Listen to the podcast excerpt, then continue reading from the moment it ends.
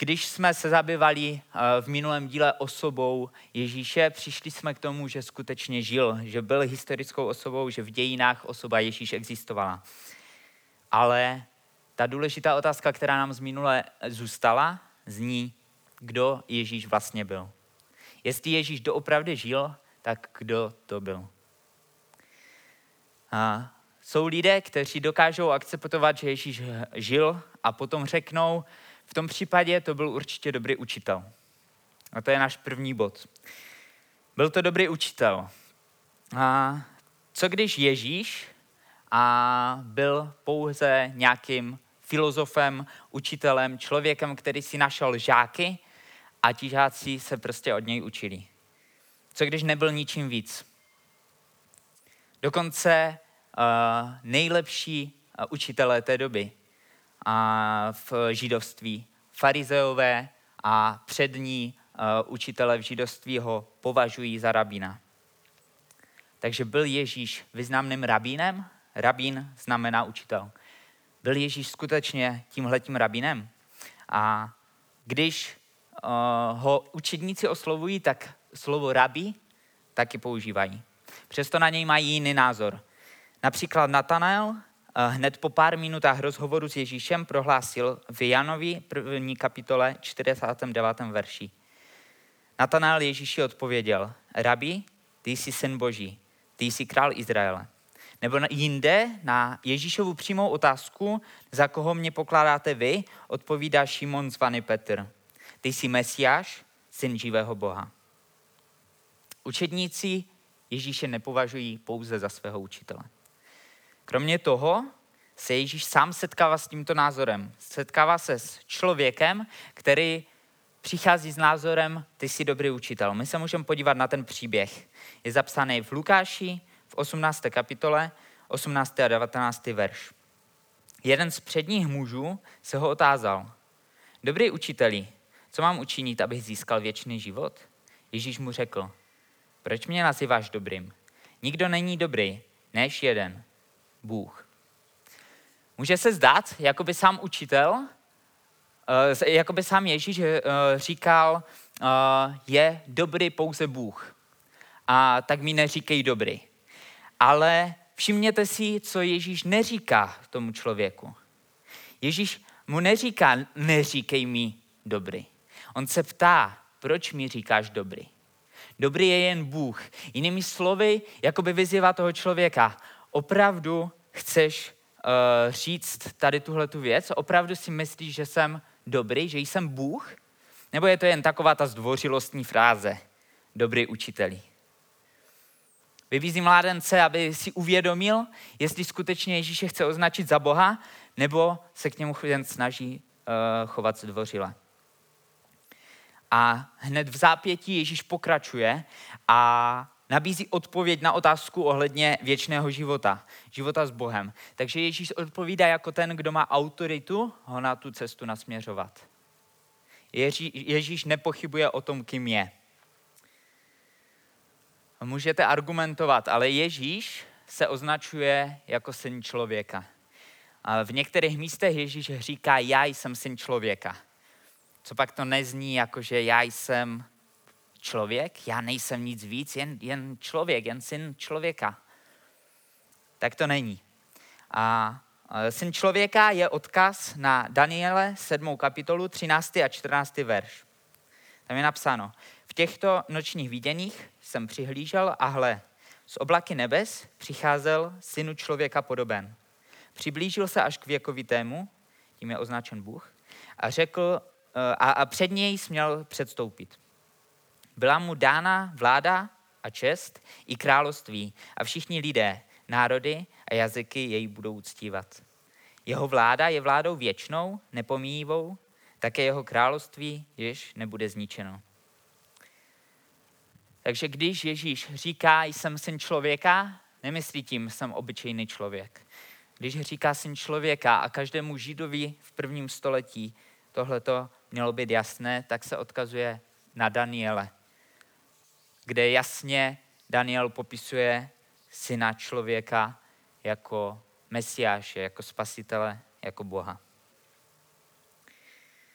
A zároveň existuje uh, několik Ježíšových výroků. My se podíváme na ty nejodvážnější z těchto výroků, uh, kde Ježíš ukazuje, že se považuje za Boha.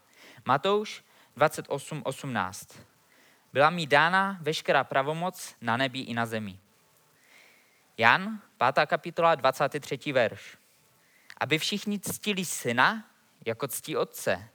Kdo nectí syna, nectí otce, který ho poslal. Ježíš se spojuje se svým otcem v nebi. Jan 10, 30. Já a otec jsme jedno. Jan 8, 19. Neznáte ani mne, ani mého otce. Kdybyste znali mne, znali byste i mého otce. A Jan 12. kapitola, 45. verš. Kdo vidí mne, vidí toho, který mne poslal. Kromě těchto výroků se musíme podívat ještě na výrok já jsem. Výrok já jsem je důležitý obrat v Biblii, eh, často používaný ve starém i v novém zákoně, v novém zákoně právě Ježíšem.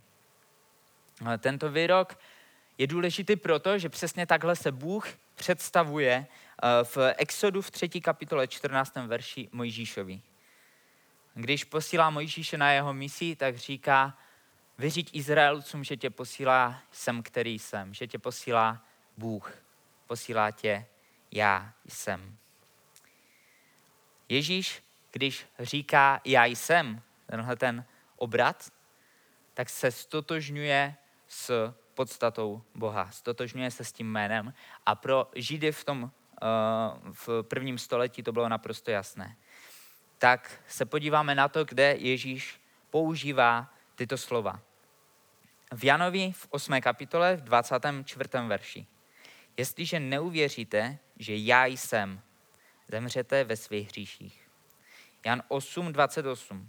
Až, vyvyšíte si na, až povyšíte si na člověka, tehdy poznáte, že já jsem. Jan 8, 58. Dříve než byl Abraham, já jsem. Pokud bychom chtěli správně češtinářsky dát tu větu bez toho významu, potom by tam muselo být dříve, než byl Abraham, já jsem byl. Mluvíme o minulém čase, ale v řečtině tenhle ten minulý čas není. Protože ta věta já jsem znamená jsem Bůh. A tohle to je všechno v jednom rozhovoru, kdy Ježíš uh, mluví s farizejí. Ale ještě na dalších místech tuhle větu můžeme najít.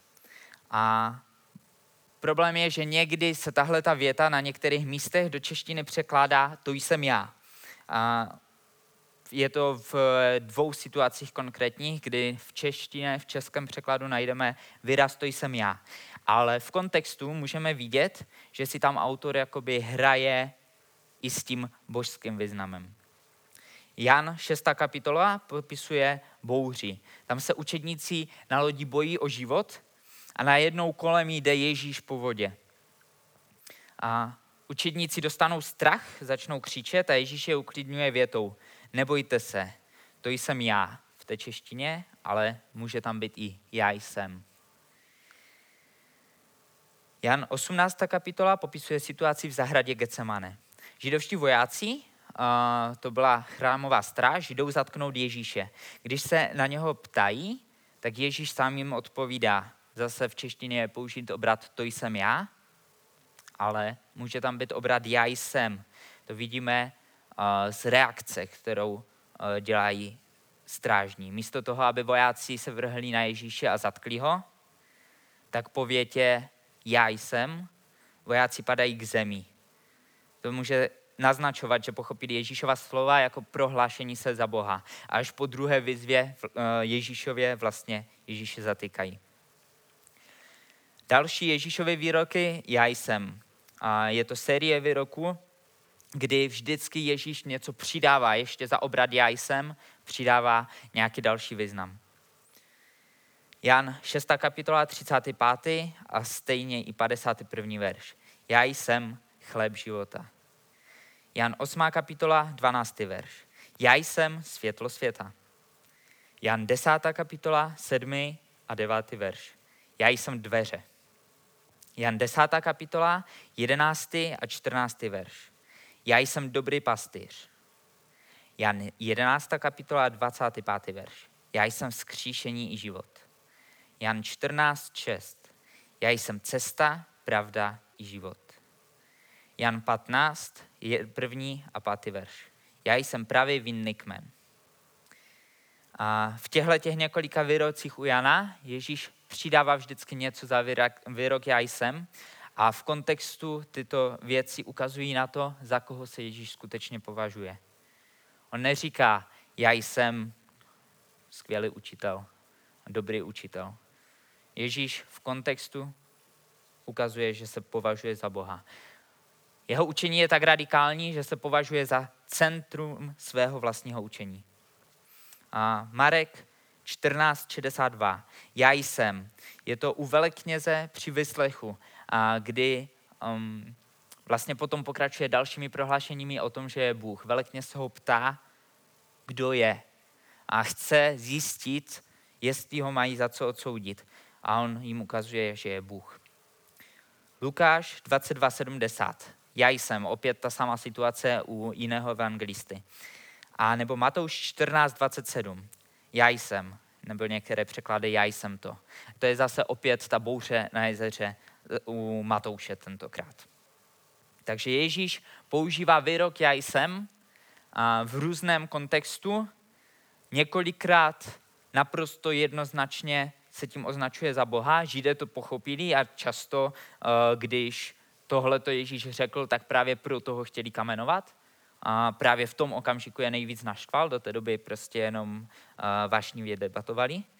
V okamžiku, kdy se prohlašuje za Boha, tak, chce, uh, tak ho chtějí zabít.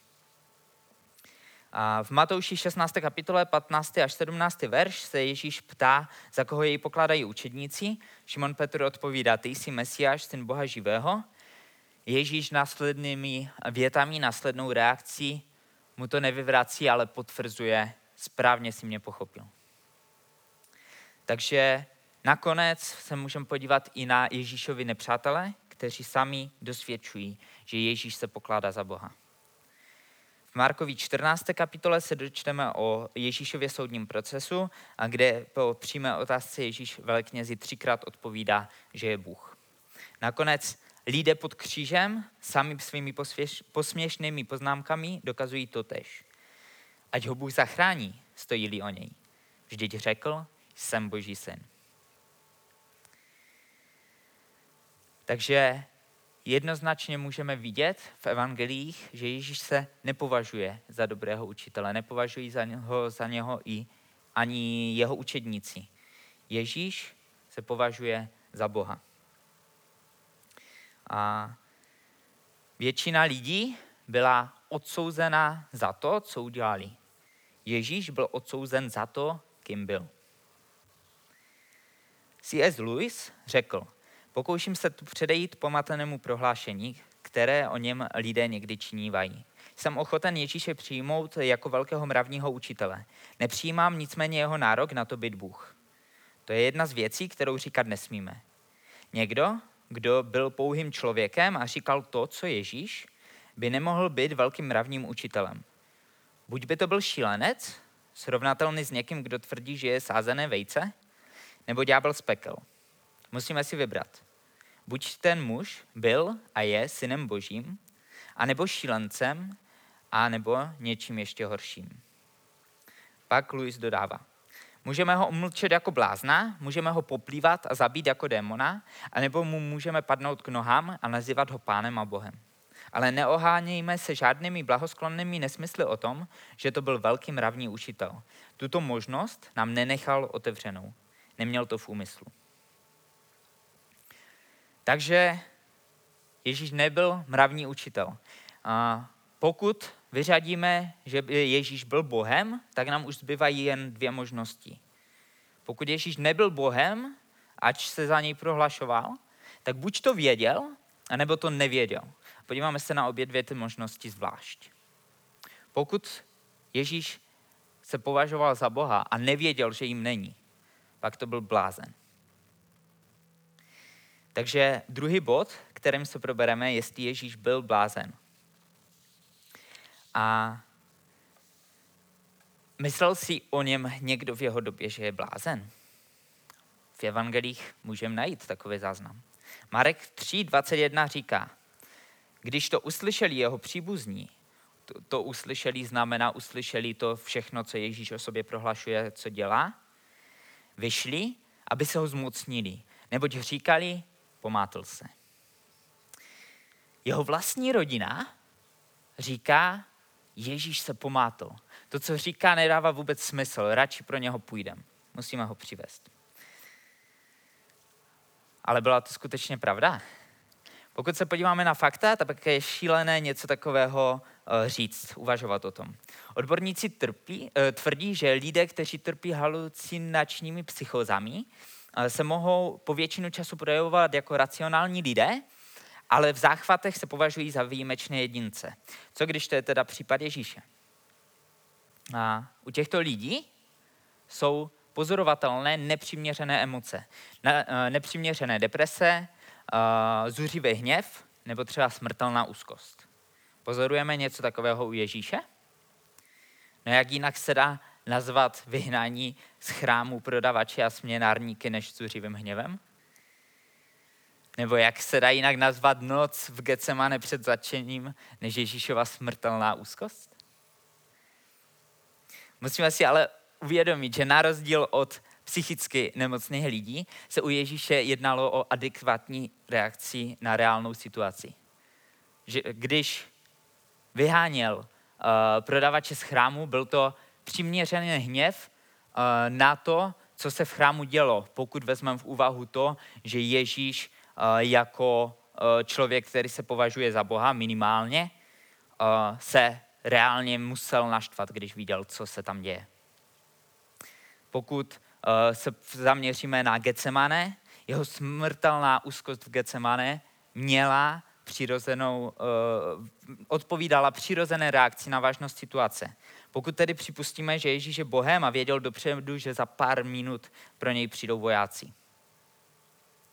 Takže tyhle ty reakce nejsou znakem duchovní choroby, duševní choroby.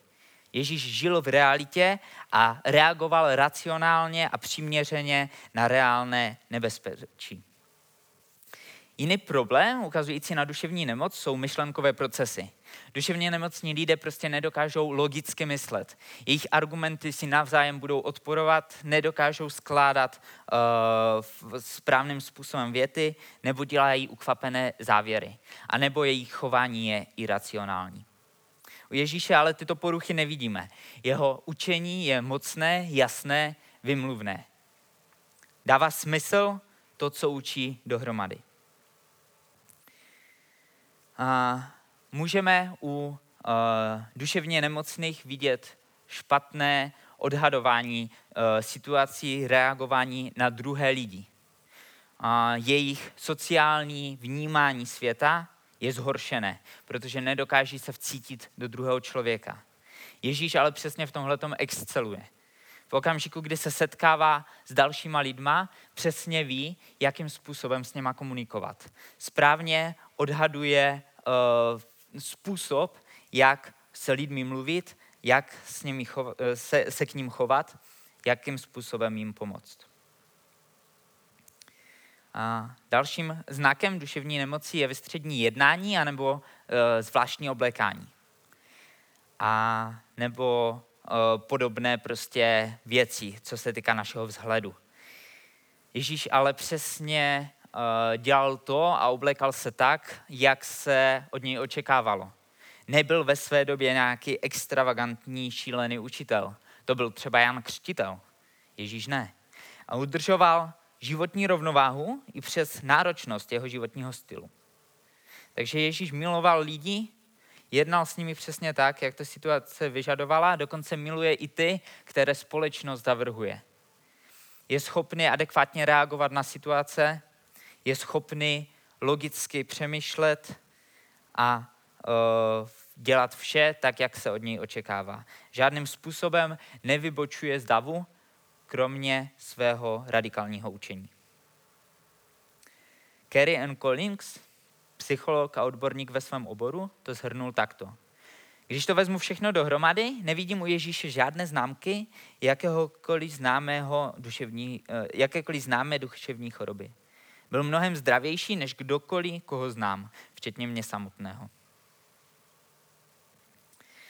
Pokud Ježíše lidé označovali za blázna, tak to mělo jeden jediný důvod. Bylo to megalomanství jeho vlastního učení. Bylo to ten důvod, že Ježíš sám sebe považoval za střed toho, co vyučuje, za střed toho, co káže. A to lidem nešlo dohromady. Říkali si, musí to být blázen. Ale pokud se podíváme na Ježíšovo učení, pokud si uvědomíme, jak Ježíš sám sebe, eh, za koho sám sebe považoval, pak zjistíme, že to, že se považoval za střed svého učení, naprosto odpovídá tomu, eh, co mluvil, co dělal. Všechno to do sebe nádherně zapadá. A další učenec argumentuje, eh, že by intelekt, který je jasný jako obloha, osvěžující jako horský vzduch a ostrý jako pronikavý meč, dokonale zdravý a činorody, vždy pohotový a nikdy nad sebou nestrácející kontrolu, podléhal tak krajnímu a zásadnímu sebeklamu v otázce své identity a poslání? Absurdní představa. Takže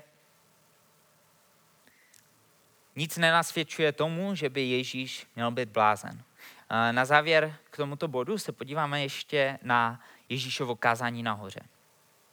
To je soubor Ježíšových výroků zapsaných u Matouše v 5. až 7. kapitole.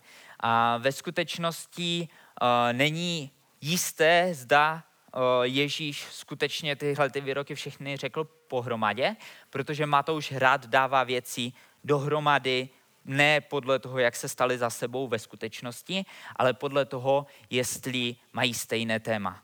Uh, jinými slovy, Eh, když Ježíš na různých místech mluvil o stejném tématu, tak Matouš to klidně dá dohromady, aby měl jeden ucelený blok. A eh, zároveň kazání nahoře nenajdeme u jiných evangelistů takhle pohromadě, takže Ježíš nemusel tyhle ty věci říct na jednom místě. A pouze Matouš je mohl dát dohromady. Ale to je jenom uh, tak na okraj. Uh, v každém případě to, jak nám to Matouš podává, tak Ježíš tady mluví o uceleném a šťastném životě. E, jakoby e, psychologicky bychom možná řekli o zdravé životosprávě. Mluví o šťastném životě, to jsou ta slavná blahoslavenství, o sebehodnotě, o morálních zásadách, o postojích a charakteru, o životních hodnotách a správnému postoji k Bohu i k lidem. Na závěr vše podtrhuje tvrzením, kdo se podle mých slov bude řídit, ten v životě obstojí.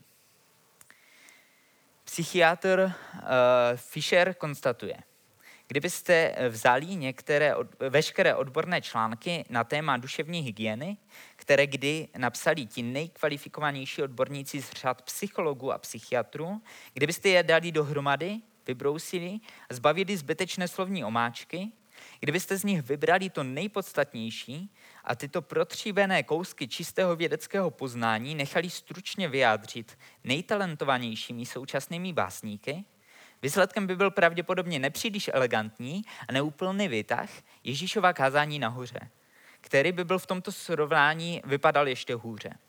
Téměř dva tisíce let vlastní křesťanský svět úplnou odpověď na své bezvýsledné hledání.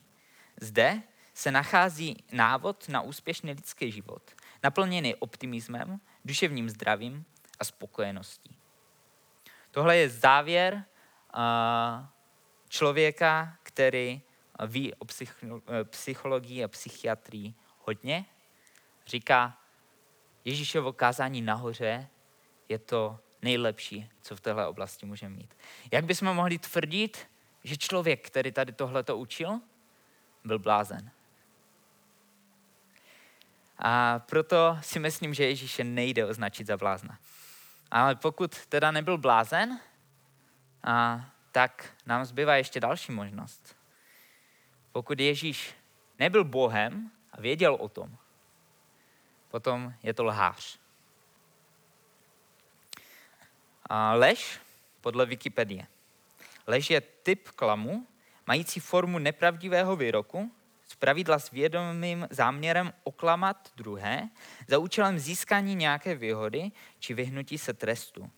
Tohle je důležité, jo? Za účelem získání nějaké výhody či vyhnutí se trestu. Pojetí rozsahu pojmu lží se liší v různých kulturách i mezi jednotlivými lidmi. Tyž výrok může být označen i při správné interpretaci za lživý i pravdivý podle kultury. A lidé uh, lží se z pravidla in, uh, intuitivně rozlišují na velké a malé podle toho, jakou škodu způsobí. Lhání je tvrzení něčeho, o čemž mluvčí nebo písatel ví, že je nepravdivé, nebo o čem nemá jasný, rozumný důvod se domnívat, že je pravdivé. Přičemž to vydává za pravdu buď sobě nebo jiným. Takže Wikipedie nám říká, že lež je proto, aby získal člověk nějakou výhodu. A je to vědomá věc. Takže si musíme klást otázku, co získal Ježíš, případně učedníci, pokud lhali ve svých tvrzeních eh, v evangelích, co získali tím, že lhali. Měl Ježíš nějaký zisk z toho, že se prohlásil za Boha? Jistým způsobem mohl mít zisk. Mohl mít jistou oblíbenost v určité skupině lidí, získal nějaké učedníci, učedníky, kteří ho velmi rádi následovali a Bible nám dosvědčuje, že ho následovali velké davy. Spousta lidí ho ráda poslouchala. Svým způsobem měl Ježíš z toho nějaký zisk v podobě slávy. Ale když by tohle byl Ježíšův cíl, proč by šel a začínal učit u Židů? Kolem jsou národy jako Římané a Řekové, kteří mají strašně moc Bohu.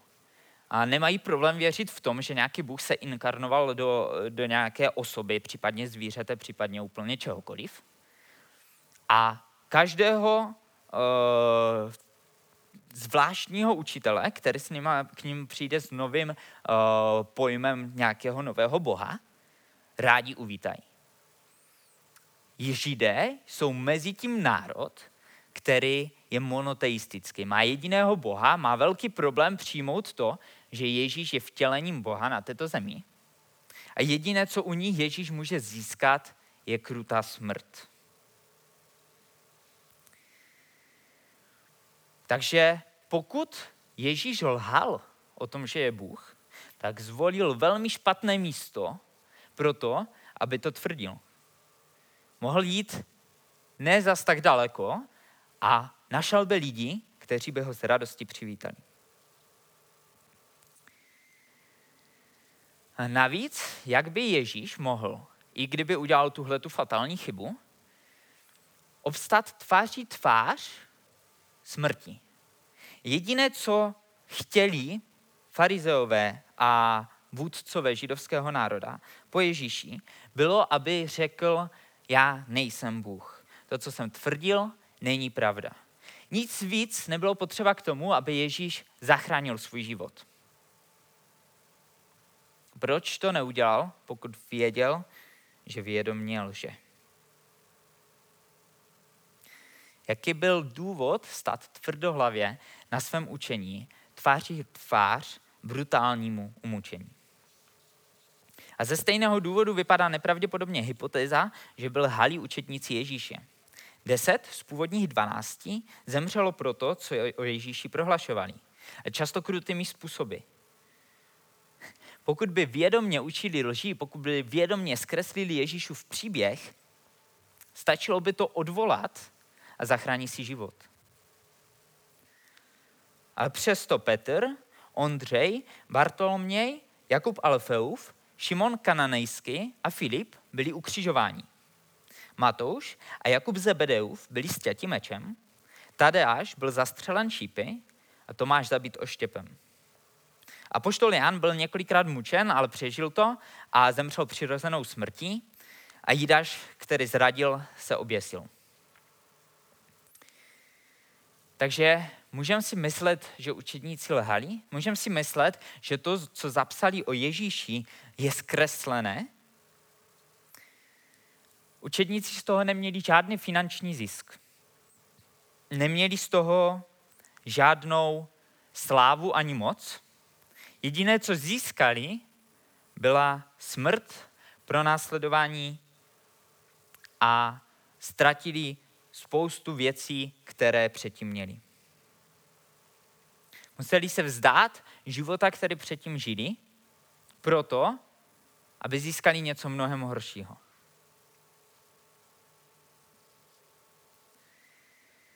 Proto věřím, že se záznamům o tom, co Ježíš učí a co Ježíš dělal v Biblii, dá důvěřovat. My nic jiného v historii taky neděláme. Historie se dá definovat různými způsoby, ale uh, Josh McDowell uh, říká, že má nejraději tuto definici. Znalost minulosti je založena na svědectví. Tohle je uh, definice historie. Znalost minulosti založena na svědectví. Někdo může namítnout, že to není dobrá definice, pak, se, pak říká, že se ptá, věříte, že existoval Napoleon? Téměř pokaždé zní odpověď ano.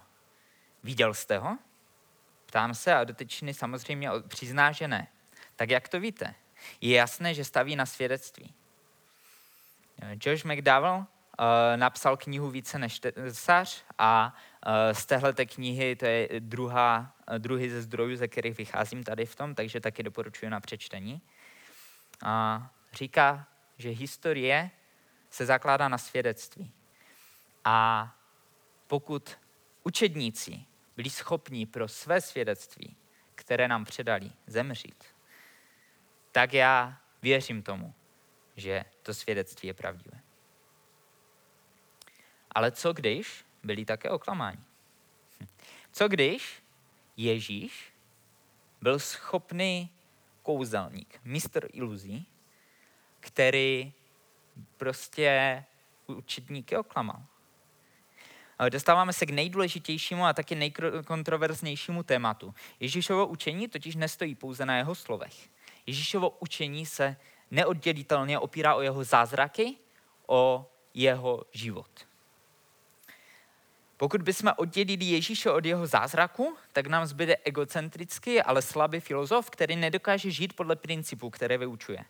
Ježíš se neprohlašoval jen tak za Boha spojoval svou tutožnost s konkrétními skutky. Dokazoval svá tvrzení zázraky.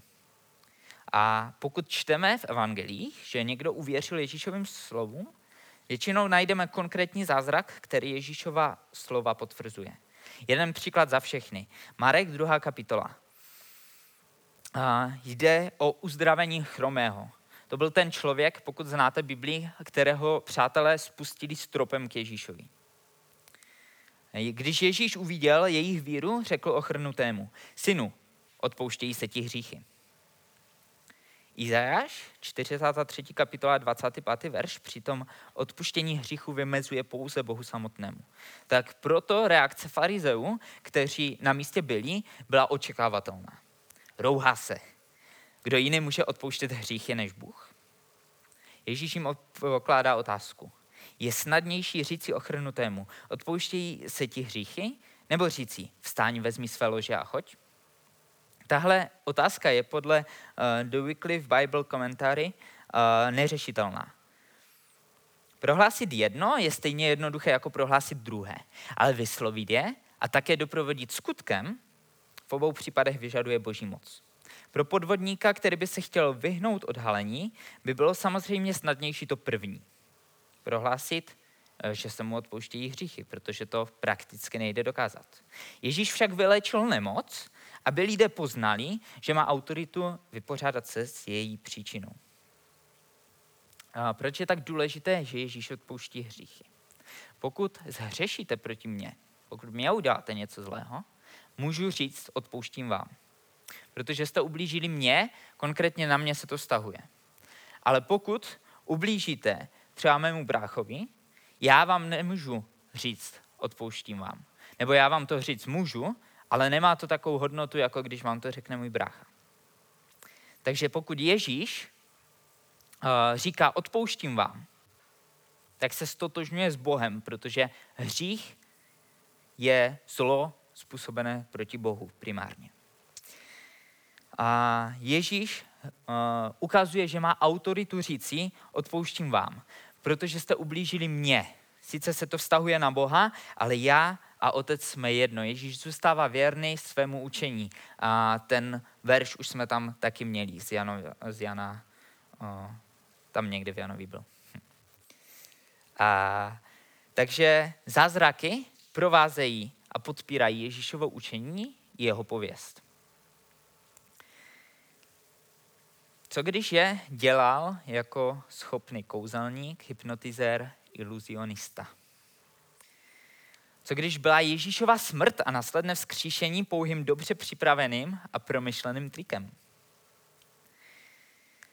Někteří lidé se snaží Ježíšovi zázraky vysvětlit pomocí hypnozy. Hypnoza je o tom, eh, že člověk, který hypnotizuje někoho, tak uh, sugeruje uh, tomu hypnotizovanému třeba, že pije víno, i když mu podává vodu.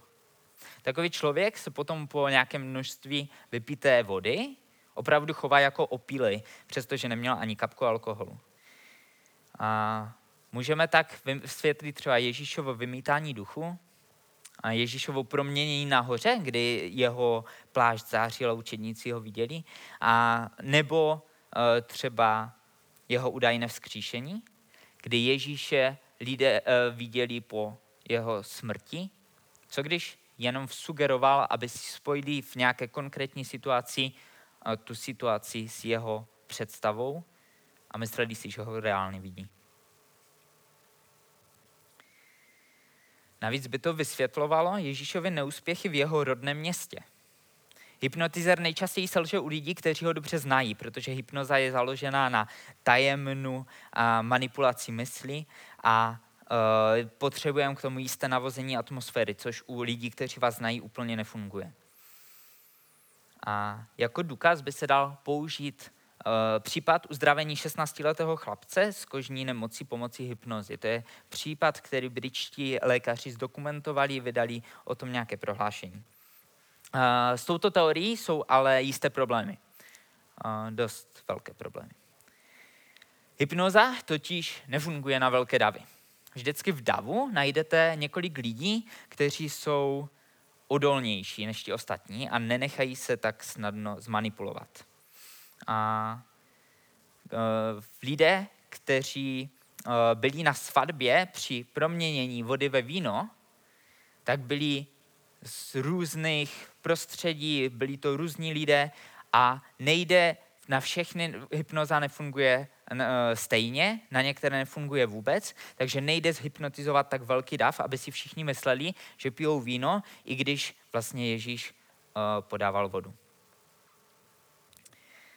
Takže zázračné proměnění vody v káně galilejské by tito lidé rychle prokoukli a celou situaci zničili. A navíc Ježíš nepoužívá uh, ty triky, na kterých je hypnoza postavená. Vůbec nikomu neříká, že by mělo jít o víno. Prostě řekne těm lidem, kteří tam jsou, nalejte do těch kádí vodu, teď to naberte a odneste to správci. Se správcem se ani nesetkává, ti lidé ví, že mu nesou vodu a správce najednou říká, bylo to víno, Ježíš se s ním vůbec nesetkal. Takže hypnoza v tomhle tom eh, nedává smysl. A jak by mohl Ježíš hypnotizovat pětitisícový dav, nebo mnohem víc ještě tisícový dav, když rozmnožil pět chlebů a dvě ryby. Jak by je mohl všechny zmanipulovat? Děti, ženy, muže, mladé, staré. Hypnoza zároveň nefunguje na lidi skeptické. Jak by mohl Ježíš hypnotizovat nevěřícího Tomáše, aby si myslel po jeho smrti, že ho vidí vzkříšeného? Nebo svého bratra Jakuba, jak by mohl přimět k tomu, aby si po smrti myslel, že jej vidí? Nebo jak by šlo hypnozou vysvětlit prázdný hrob? A co se týká uzdravení toho chlapce, tak uh, ta lékařská zpráva mluví o tom, že to bylo v průběhu několika týdnů. S úspěšností uh, v některých místech uh, 95%, v některých místech pouze 50%. A když Ježíš uzdravil deset malomocných, bylo to v jednom okamžiku a na 100%. Takže to nejde srovnávat. Navíc um, hypnotický stav dlouho nevydrží, takže jakýkoliv podvod s nějakým údajným uzdravením, kdyby lidem jenom sugeroval, že jsou zdraví, by byl brzo rozeznán. Takže je to zajímavá teorie, která ale stojí na pochybném základu. Dobrá, ale mohl si Ježíš každý svůj zázrak připravit dopředu, stejně jako si uh, nějaký kouzelník, iluzionista připravuje své vystoupení. A já znám pár karetních triků, uh, rád je někdy zkouším. A když je někomu předvedu, tak to dokáže některým dětem docela zamotat hlavu, nejen dětem.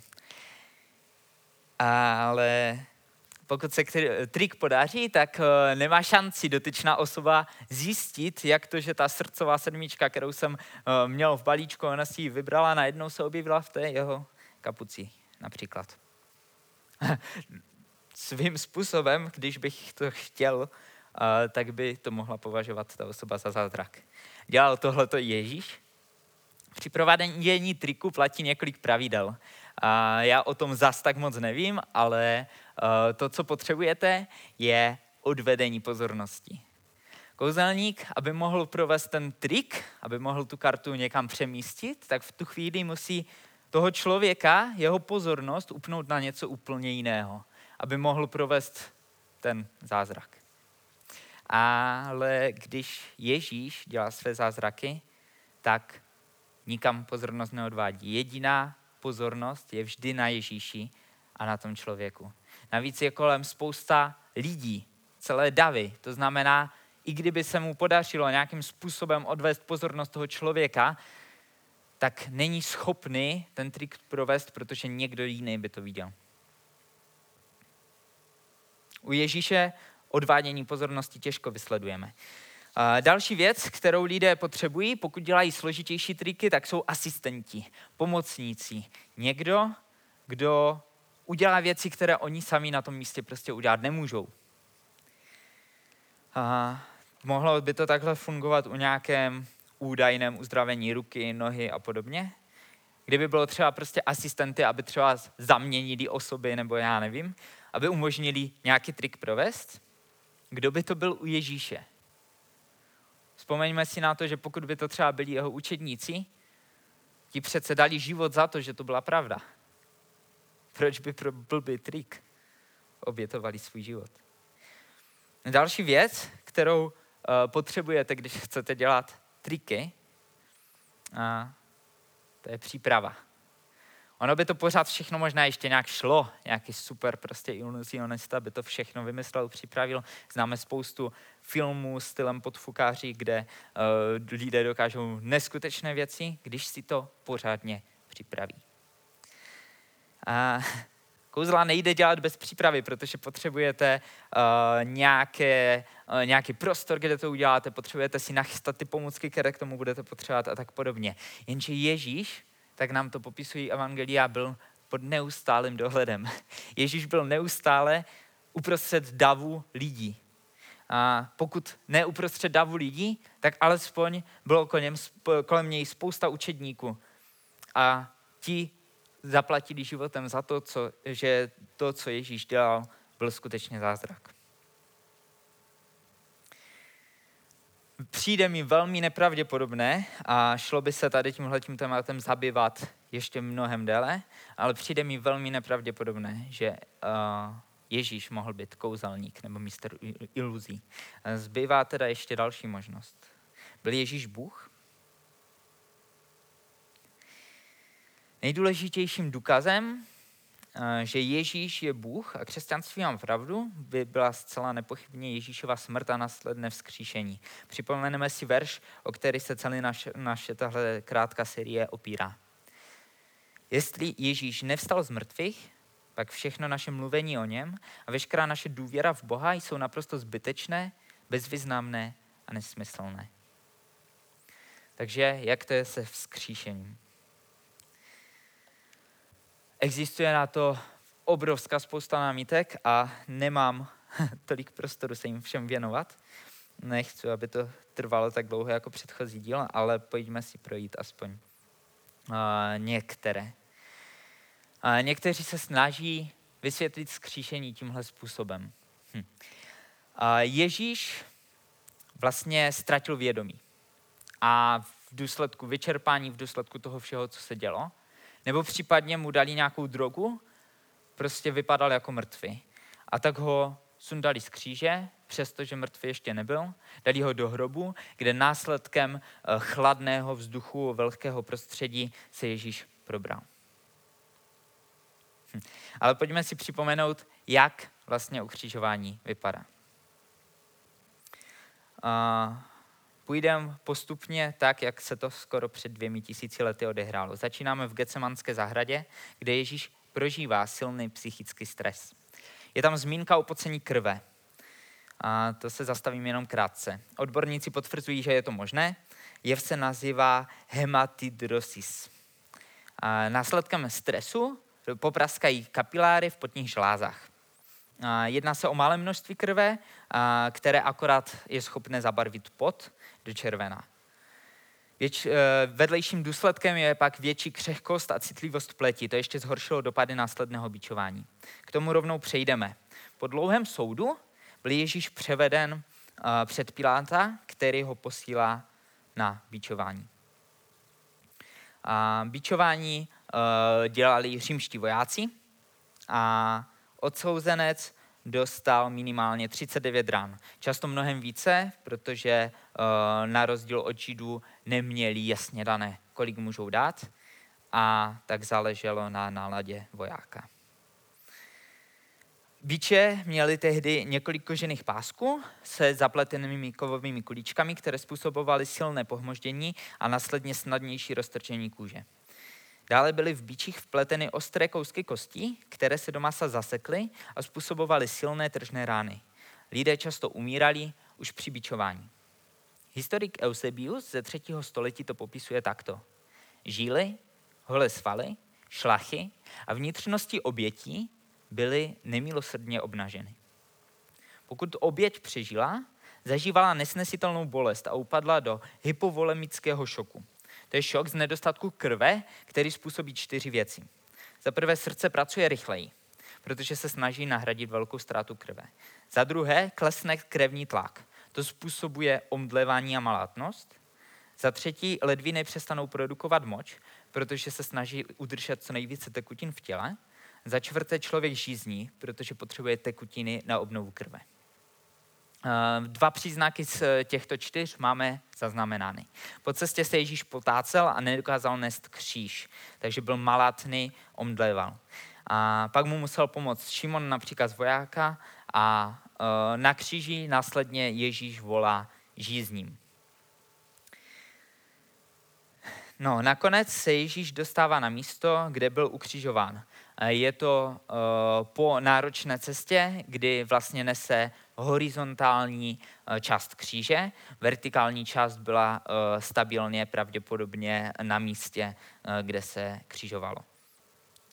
Takže přinesl si sebou horizontální část kříže, na tu přibíjejí ruce hřeby skrze zápěstí. Skrze tady tohleto místo, kde jde hlavní nerv do ruky. To znamená, oběť zažívá něco takového, jako kdybyste uh, vzali prostě nějaké kleště a ten nerv pořádně skroutili. Uh, je tam, uh, vlastně ho takhle tím pádem roztáhnou na, ten, na tu horizontální část kříže, přibijou a vytáhnou nahoru celou tu horizontální část. To způsobí to, že se ruce vlastně vytáhnou, vysunou z kloubu a uh, celý člověk se takhle prověsí a má vysunuté ruce z kloubu. A když ho vytáhnou do polohy, v které má umírat, tak uh, mu přibíjejí nohy a opět to je v místě hlavního nervu. Tento způsob mučení způsoboval tak silné bolesti, že pro ně dokonce museli vymyslet nové slovo, excrutiatio, protože v jejich jazyce neexistovalo žádné, které by podobnou bolest mohlo popsat. Ramena byly teda na kříži vykloubené, oběť tam vysela a váhou těla byla stlačena tak, že nemohla vydechnout. Byla v, e, plíce byly prostě v nádechové poloze, bránice nedokázala e, se zvednout. A pro každý vydech se tak oběť musela vzepřít na probodených nohou a to způsobilo roztržení kůže, až se vlastně ty hřeby zarazily o zánartní kosti. To jsou ty kosti, které máte tady před patou. V tom okamžiku, kdy se už opřeli o ty zánartní kosti, tak se oběť mohla vzepřít a e, vydechnout. Pak zase mohla na okamžik povolit, aby se nadechla. A tak pořád dokola. Během toho si člověk umírající na kříži neustále rozryval bičovaná záda e, tím, že se třel o dřevo kříže, které samozřejmě nebylo žádným způsobem dohladka vyšmirglované, prostě to bylo hrubé dřevo. Tento stav trvá tak dlouho, dokud nedojde síla k vzepření se nahoru, aby mohlo tělo vydechnout. Zadržený oxid uhličitý v těle následně se dostane do krve, kde způsobí kyselost krve a ta způsobí nepravidelný tlukot srdce. Nakonec oběť umírá na selhání srdce. Podle nepravidelného tlukotu proto Ježíš mohl cítit, že umírá a tak říct si svoji poslední větu. A ještě předtím, ale hypovolemický šok způsobil trvalé zrychlení srdečního tepu, což způsobilo nahromadění tekutiny kolem srdce a kolem plíc.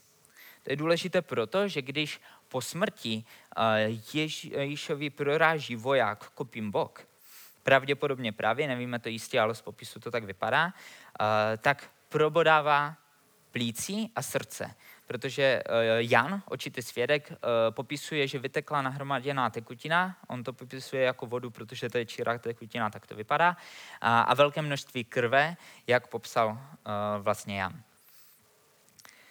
A, takže Alexander Metreler, me, me, tak nějak, sorry, uh, doktor a odborník na srdce, krev a plíce, uh, tvrdí toto. Ježíš byl nadevší pochybnost mrtev. A není možné, aby se Ježíš dostal živý z kříže. Navíc římští vojáci mají dobrou motivaci to ověřit, zda jsou lidé mrtví předtím, než je sejmou z kříže, protože pokud by se věcní náhodou podařilo přežít, tak vojáci zaplatí životem. Uh, kolem hmm, kolem toho by se dalo spekulovat ještě ohledně hodně věcí, ale i kdyby jsme, i kdyby jsme řekli, že nějakým způsobem se Ježíši podařilo přežít, dostat se do jeskyně, kde by se, uh, kde by se uh, nějakým způsobem dal dohromady, prostě uh, přišel k sobě, přišel by k vědomí. Jak se mohl dostat z hrobu, který byl zavalen, zavalený těžkým kamenem. Kdo mu mohl pomoct ho odvalit? Jak by mohl se potom dostat na stezku do Emaus, kde rozmlouval s dalšími učedníky? Zvlášť, když si vzpomeneme, že měl probodené nohy. Jak vůbec mohl uh, udělat prakticky cokoliv, když měl vytažené ruce z kloubu? Jak mohl fungovat, když trpěl obrovskou ztrátou krve, když měl rozryté záda, nohy a všechno, jak by mohly následné události, které Evangelia popisují, se stát tak, jak se staly. A nemám čas se tady věnovat argumentacím o tom, jak to, že se uh, spolupracujícím židovským vůdcům a zároveň římským vojákům nepodařilo ten blábol o vzkříšení rozbít bez nejmenší pochybnosti hned na začátku. Vždyť by stačilo přinést to tělo. A kde se vzalo více než 500 lidí tvrdících, že viděli Ježíše po jeho smrti. Co způsobilo, že Ježíšovu božství uvěřil jeho vlastní bratr? Jak chcete svého vlastního bratra přesvědčit, který vás zná od narození o tom, že jste Bůh?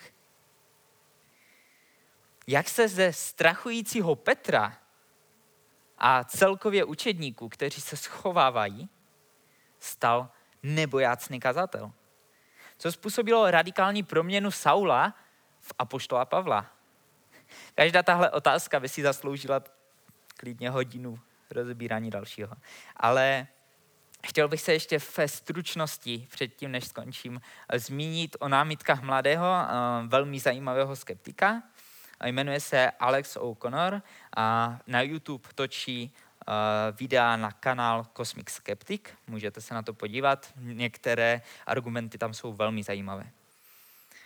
Je to člověk, který se velmi pilně zabývá otázkami například i křesťanství. Proti vzkříšení má několik námitek. V jednom krátkém videu zmiňuje hlavně tyto tři. Jediný zdroj jsou evangelia. Proč by ale evangelia lhala v tak zásadní otázce? Je, je, je to skutečně problém. Jako potřebovali bychom ideálně důkazy dalších, dalších nějakých záznamů a takhle, protože musíme si uvědomit, že vzkříšení je to, na čem stojí křesťanská víra. Potřebovali bychom ideálně co nejvíc důkazů. Ale na druhou stranu musíme si uvědomit o tom, že uh, musíme si uvědomit to, že jsme se bavili o uh, historické přesnosti evangelií v minulém díle. Zjistili jsme, že ti lidé měli uh, talent na to zapsat naprosto přesně a věci, které se děly, místa, kde se to odehrávalo, všechny, nebo naprostá většina detailů, které jsme probírali, prostě sedí. Proč byl Hali v té zásadní otázce, v tom důvodu, proč vlastně je ti autoři psali? Další věc, kterou uvádí, Evangelia se ve vypovědi neschodují. Například počet žen, které nalezly Ježíše, je v každém evangeliu jiný. Eh, pardon, nalezli prázdný hrob. Je v každém evangeliu jiný. A existuje spousta dalších vypovědí, spousta dalších míst, eh, kde se vzájemně tito vypravěči neschodují. Pokud by mluvili o jedné situaci, o jednom příběhu, neměli bychom mít čtyři víceméně totožná evangelia, nebo aspoň ve faktech se naprosto zhodující, my přitom máme zásadní rozpory. To je dobrý argument. A zasloužil by si více času, ale eh, zkusím jenom krátce vysvětlit, eh, jak funguje v tomhle případě lidský mozek. Představte si autonehodu. Stala se autonehoda, jste tam svědkové vy, jsou tam řidiči jednoho auta, jsou tam řidiči dalšího auta, je tam ještě nějaký chodec, který byl naproti přes e, silnici a je tam ještě nějaká důchodkyně, která samozřejmě nonstop se dívá z okna a sleduje dění na ulici. Policajti mají za úkol dát dohromady příběh. Uslyší pětkrát stejnou vypověď? Minimálně ti dva řidiči se budou určitě rozcházet v tom, kdo je na víně ale pr- velmi pravděpodobně každý člověk řekne trošku jiný příběh, protože naše mysl funguje na základě toho, co známe, co víme, na základě emocí, které prožíváme, si spojuje věci, které, um, které si ukládá do paměti. Naše vzpomínky jsou ovlivněné emocema, zkušenosti, zážitky. A proto každý z nás můžeme být úplně na stejné akci, můžeme prožívat úplně stejné věci nebo vidět stejnou situaci, přesto si zapamatujeme drobné rozdíly. Navíc si musíme připomenout to, že eh, přestože jsme se v minulém díle dostali eh, k tomu, že Evangelia byla zapsána eh, dost blízko do Ježíšovy, k Ježíšově smrti, tak pořád tam je dost velký rozdíl. Několik až několik desítek let.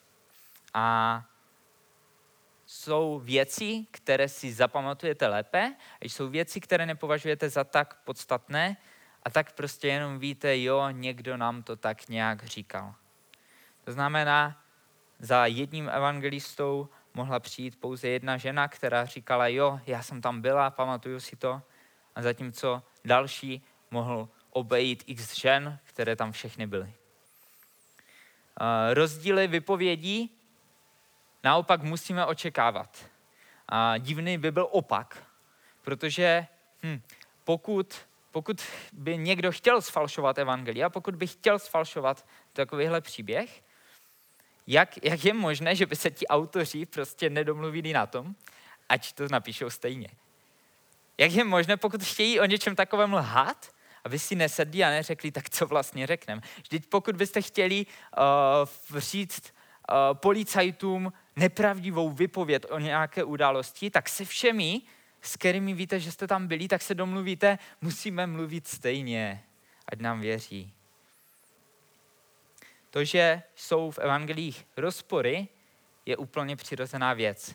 A jeden člověk, který, a nezapsal jsem si tady to jméno a spíš teď mluvím z hlavy, ale byl člověk, který se zabýval uh, soudnictvím, důkazy, a byl to uh, obhajce, nějaký právník, a který uh, v tomhle prostředí žil a vlastně věděl, které uh, jakým způsobem pracovat s jednotlivými vypovědmi. Věděl, eh, jak zjistit, jestli to, co lidé říkají, je pravda. A dokonce, dokonce to byl člověk, který má v Guinnessové knize rekordu zapsaný vlastně rekord za, nebo minimálně dlouhou dobu měl, eh, zapsaný rekord za nejvyšší pr- úspěšnost procentuální eh, při soudních sporech většinu prostě soudů, kde eh, byl zapojený on, tak sám vyhrál.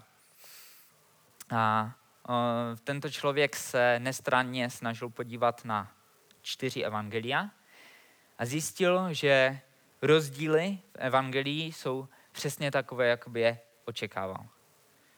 Přesně takové, jak funguje lidská mysl. Přesně takové, jak eh, by to lidé popisovali, kdyby skutečně něco zásadního zažili a pak to měli po několika, řekněme, desítkách let sepsat. A další argument zní, vzkříšení samo o sobě není důkazem božství. Hmm. Alex tady vlastně uh, říká příběh nebo, nebo takový příklad. Pokud bych řekl, že je přípustné někoho znásilnit, v případě, že je oběť dostatečně atraktivní, a pak bych dodal, že jsem druhý den vstal z mrtvých. I kdybych byl schopen dokázat, že jsem vstal z mrtvých, ještě to přece neospravedlňuje mé nemorální tvrzení. No to je pravda. Hm. Jenomže Ježíš netvrdil nemorální tvrzení. Naopak spousta morálky, kterou už v dnešním světě přijímáme za jasnou a běžnou, spousta věcí pochází od Ježíše. Ježíš a jeho následovníci přišli s radikálními myšlenkami, co se týká morálky. V římském světě bylo naprosto přirozené, že lidé uh, byli rozstřízení na vládce uh, nižší a potom tam byli otroci, kteří neznamenali vůbec nic. Ježíš s jeho učedníky jako první přicházejí s myšlenkou, že lidé si jsou rovní.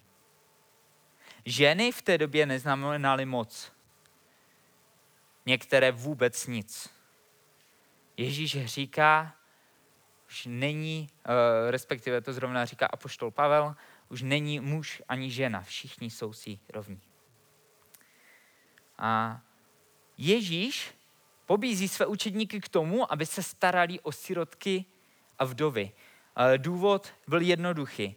Eh, sirotci byli pokud je rodina nechtěla, v římské době běžně odkládaní na smetiště nebo u silnice, umírali hlady a žízní. Prostě většinou to byly holky, které prostě nemohly zajistit pokračování rodu, tak je odložili, nebyly důležité. Vdovy byly v římském světě považovány za brzdu ekonomiky. A tak platili pokuty za to, že žijou déle než jejich muži. Ježíš jako první s jeho následovníky tvoří koncept, který se o tyhle ty lidi stará. Ježíš je zdrojem morálky, kterou v dnešním světě považujeme za normální.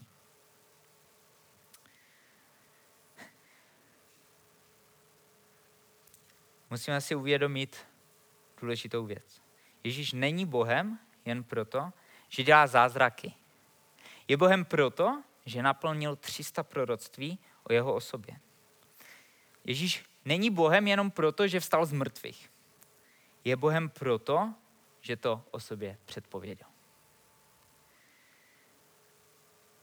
Můžeme najít spoustu námítek, názorů, snažit se zbořit veškeré tvrzení, které je v Biblii zapsané, můžeme hledat, v čem Ježíš pochybil. Ale máme ve starém zákoně zapsáno 300 nebo cca 300 proroctví, které měl splňovat Mesiáš, který přijde na svět, které měl splňovat Bůh, který přijde zachránit svět. Ježíš je všechny naplnil. A dlouho se spekulovalo o tom, že samozřejmě starý zákon byl přece napsán až po smrti Ježíše. Ty proroctví tam byly dodány zpětně až po tom, co viděli, jak vlastně jeho život vypadal. No, našly se potom kumránské spisy, které se datují před Ježíšovu smrt.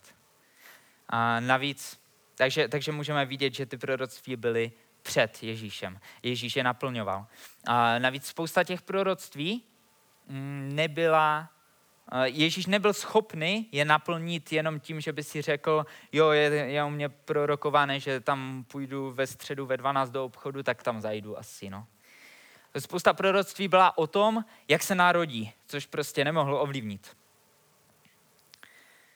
A samotné tohleto téma by si zasloužilo další, další přednášku, ale uh, už, už to prodlužovat nebudu. Uh, Ježíš není Bohem uh, jen proto, že vstal z mrtvých, je Bohem proto, že to o sobě předpověděl. Ježíš učedníkům říkal, já zemřu, oni mě zabijou, ale pak vstanu z mrtvých. Jak, jak by mohl něco takového říct a nebyt Bohem? Jak by mohl tohleto dopředu vědět? A můžete navítnout, jo, tak to si tam nějak učedníci prostě dosadili a tak. Ale když se podíváte na ta místa, kde to Ježíš tvrdí, tak to tak vůbec nevypadá. Jednoduše proto, že když to učedníci zapisovali, eh, tak eh, jde vidět, jak popisují ten příběh tak, jak se skutečně stal a jak oni jsou blbí a vůbec ho nechápou. Ježíš se jim to snaží pořád vysvětlovat. Fakt mě zabijou, fakt mě zabijou. Ne, to se ti nestane. Vůbec. Učedníci nerozuměli tomu, co Ježíše čeká. Jediný Ježíš to věděl. Tak, tak přejdeme k závěru. Trestnými činy se zabývá forenzní věda ta se zabývá pravděpodobností. Pokud se stane trestný čin a zrovna tam nejsou policajti a nevidí toho vraha s nožem v ruce, jak zabodává eh, ten nůž do své oběti, pak musí prostě projít důkazy, projít argumenty, projít svědectví, projít záznamy, hledat, jestli se tam nějaký ten nůž najde, zjistit, kdy, jak, kde se zločin stal. A že když jim všechno začne dávat smysl, tak přijdou s výsledkem. Ale ve většině případů nemůžou přijít a říct, tak je naprosto jisté, nadevší pochybnost a všechny, příkazy, eh, všechny, všechny důkazy mluví jasně o tomhle případu. Vrah je on. Většinou to vypadá tak. A proskoumali jsme důkazy, proskoumali jsme všechna svědectví, zjistili jsme, čemu se věřit dá a co vypadá jako falešná vypověď. A máme tady závěr, který je s největší pravděpodobností pravdivý. Nakonec je tahle ta uh, situace o pravděpodobnosti. Protože já jsem Ježíše vzkříšeného fyzicky neviděl. A nikdo z vás. Takže nakonec musíme jenom zjistit, co je pravděpodobnější verze příběhu. Když a, prv, byl první let na měsíc a raketa tam vyletěla a američané slavně zabodli vlajku a od té doby tvrdí, zvítězili jsme v tomhle vesmírném závodu, tak se vynořilo spousta lidí, kteří tohle to spochybňují. A skutečně existuje spousta důvodů, proč si myslet, hm, američané tam asi nebyli, to je asi nějaký fake. To je jako, Neexistují třeba záznamy, které by měly existovat o tom, jak tam ta uh, uh, vlastně loď doletěla. A neexistuje spousta věcí, o kterých lidé si říkají, jak se tohleto mohlo stát. Ale přesto věřím, že američané na měsíci byli, protože je mnohem pravděpodobnější verzi příběhu, že se dostali na měsíc, než že všechny ty věci, které ukazují pro tohle, nějakým způsobem sfalšovaný. C.S. Lewis říká, najít pro Ježíšův život, jeho výroky a vliv, vysvětlení, které by bylo přijatelnější než křesťanské, je velký historický problém. Pro tento rozdíl mezi, hlubokou rozum, mezi hloubkou a rozumností, jeho morálního učení a nebetyčnou megalomanii, která musela stát za jeho učením teologickým, pokud ovšem tedy nebyl opravdu Bohem, eh, se nikdy nenašlo uspokojivé vysvětlení. Ještě jednou, jo, tohle je složitá věta. Pro, uh, pro tento rozdíl mezi hlubokou, hloubkou a rozumností a jeho morálního učení, to, to jak dobře morálně učí, a nebetyčnou megalomaní, to je to, jak sebe prostě považoval za střed vesmíru. Pro, pro ten rozdíl tady těchto věcí se nenašlo uspokojivé vysvětlení, krom toho, jestli není Bůh. Nevěřícím to připadá fantastické a to je důvod, proč se s neutuchajícím zápalem neustále rodí nové hypotézy. Ale nakonec musíme říct, co je pravděpodobnější verze příběhu. Můžeme mít 10 tisíc námítek a já jsem rozhodně neprošel možná ani pár procent z nich. Ale snažil jsem se přinést uh, důkazy, vypovědi a dávat stranou nepravděpodobné hypotézy. Snažil jsem se ukazovat na nelogismy a v alternativních tvrzeních o tom, kdo Ježíš může být a jak to mohlo vlastně celé vzniknout. A každý z vás může mít další námitky. A otázkou pro vás proto zůstává, kam ukazují důkazy. Jak se vy osobně postavíte k osobě Ježíše Krista? Můžeme ho ignorovat? Můžeme ho nenávidět? Nebo ho můžeme milovat a nazvat jej Bohem? Já to za vás rozhodnout nemůžu. Já nejsem soudcem v tomto případu. Tím je každý z vás. A nakonec tedy proto pro vás zůstává otázka. Kdo Ježíš byl? A jak na to budeš reagovat? Sam za sebe můžu prohlásit, že Ježíš je můj Bůh. Dovolte mi krátkou modlitbu. Ježíši, já jsem znova procházel všechno, co znám, co vím, co jsem se mohl dočíst a dopatrat. A znova vidím, že ty jsi Bůh. Věřím tomu, že ty jsi skutečně tím, za koho jsi prohlašoval a tak máš nárok na to, abych ti sloužil. Chci patřit do tvého království Ježíši a, a skláním se před tebou. Amen.